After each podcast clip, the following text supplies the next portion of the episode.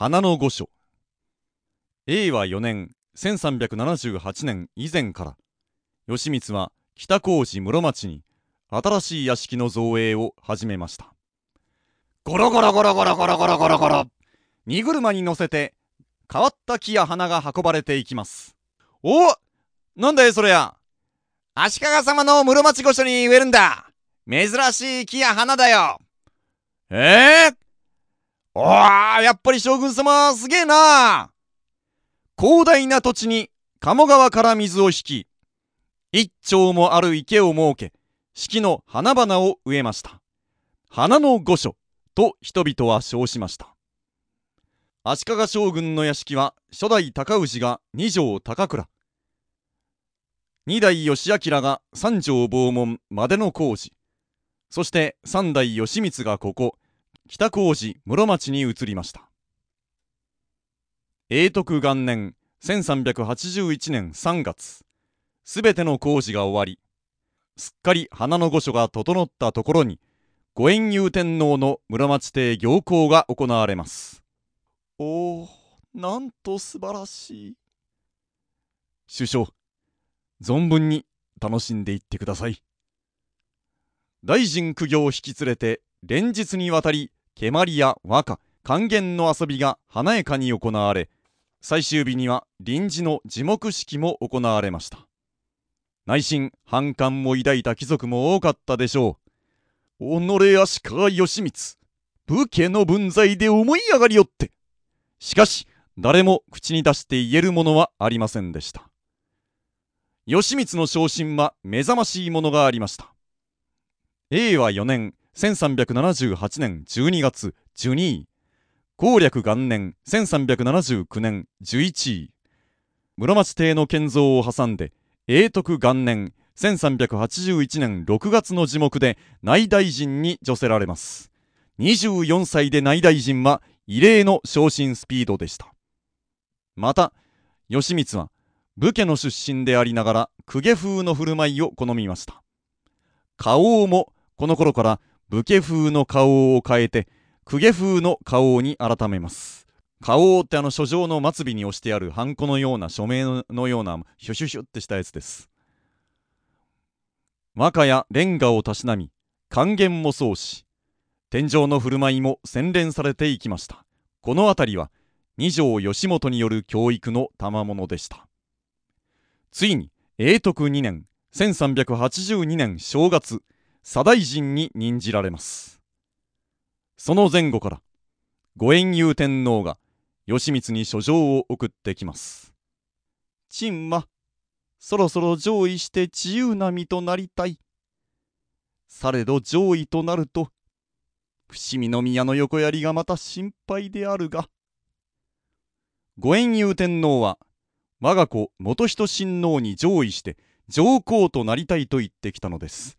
しかし果実ご皇后天皇が上位して五円遊天皇戦争となった時伏見にいる須公上皇が口を挟んできたことがあります。自分の息子癒仁親王の方を戦争させろと。その時は官礼細川頼之の計らいで事なきを得ました今度はどうなるか五円遊天皇のご心配に対し、義満はしかし、堂々と返答しました。誰が何を言おうと、義満がいる限り、ご心配は無用です。おお、義満、頼もしや。もう義満は、細川頼之に頼りっぱなしの子供ではありませんでした。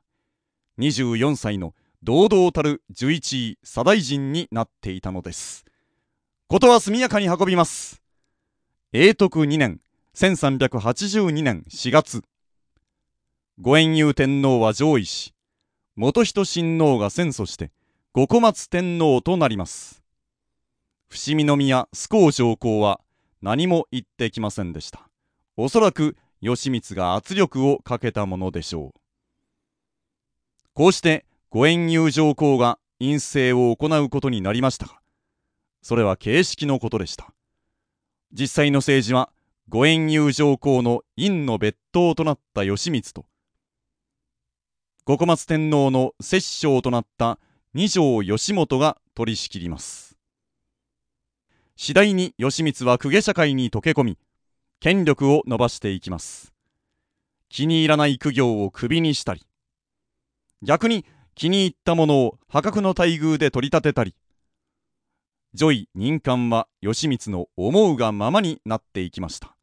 戦王を極めました。しかしですね義満はなぜこのような戦王ができたんでしょうか？それは朝廷はすっかり経済的に凋落しもはや幕府の援助なしではやっていけなかったんですね。また軍事力も朝廷独自では工面できず幕府のそれに頼りきりでした。五円友上皇は義満と同い年ということもあり何かと義満にライバル心をむき出しにしていました。がだからといってどうなるものでもありませんでした。義満のおかげで即位できた五小松天皇に至ってはなおのこと義満に頭が上がらなかったでしょう。皇族の中にも親王宣言を受けたいがために自分のお気に入りの女を義満に差し出すものまでありました。まして皇族以外の貴族は言わずもがな義満の言いなりでした。今や朝廷の人事は義満の思うがままなんたることだ奴は武家ではないかそれが今や摂関家や皇族まで牛耳っているしかし思っても口に出して言えるものはありませんでした。義満の機嫌を損ねれば即失脚。逆に義満に気に入られれば出世は思うがまま。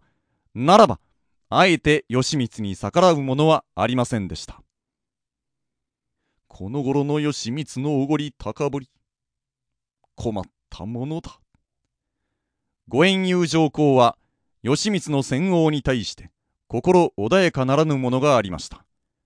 帝臣たちは皆義満の言いなり、義満に朝廷を牛耳られている。なんとかせねば。しかし、実力は義満にあり、どうにも手が出せませんでした。永徳3年、1383年6月、義満は金利にて、純三号の宣言を受けました。純三号とは、皇后、対抗待遇、皇太后に準ずるという、まあ、とにかく大変な高い待遇です。これにも反発がありました。準三号。パカな。準三号は本来、親王や摂関家から選ばれるもの。左大臣が準三号に選ばれるのは先例がない。いや、しかし、言っても仕方がないか。昨今の義満については、洗礼など関係ないのだから。そう言って嘆く声もありましたが、義満に逆らえば出世に響きますので、左大臣殿、褒めでとうございます。左大臣殿、いよいよ我が世の春でごじゃいますな。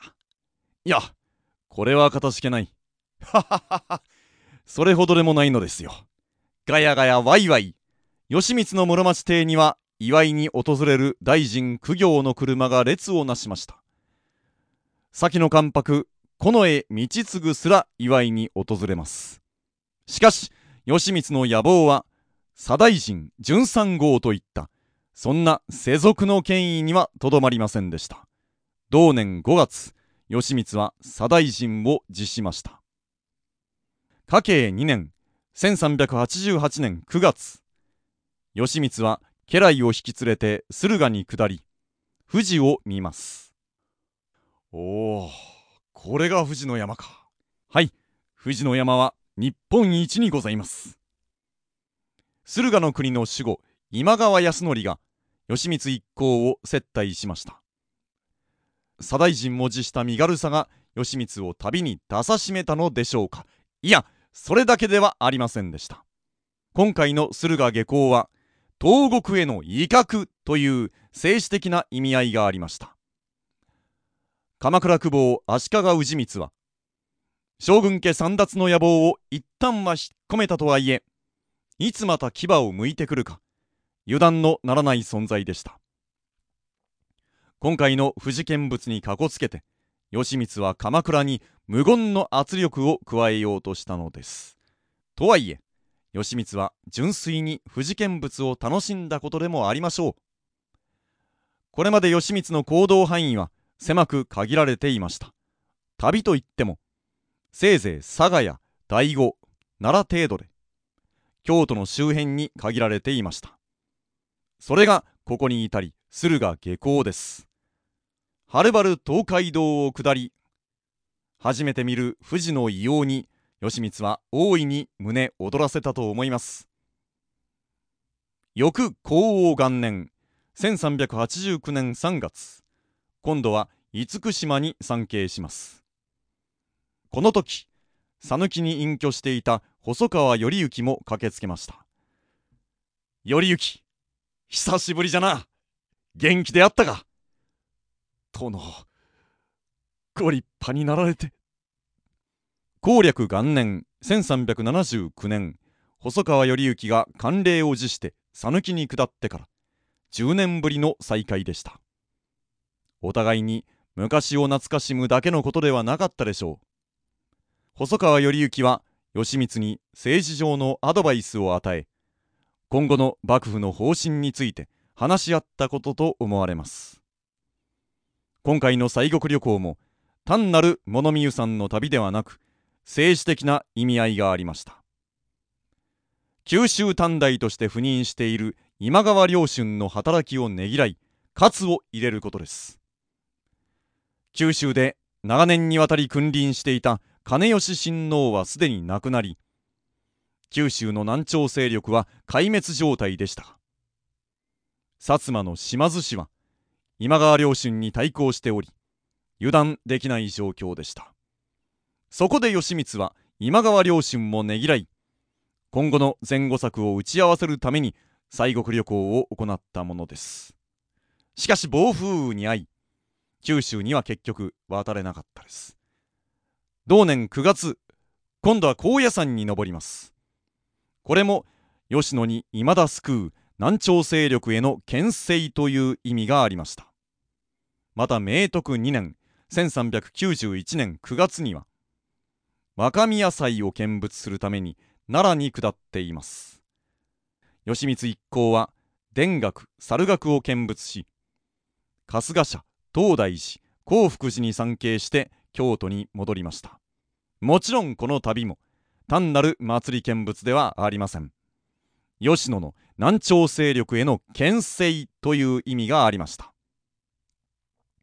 明徳2年1391年3月慣例柴義久が職を辞して越前に下ると細川頼之が上洛します。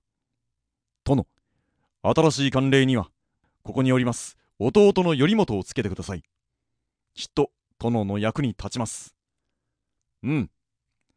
頼行の弟となれば心強い。こうして細川頼元が新たな慣例に就任しました。次回明徳の乱に続きます。お楽しみに。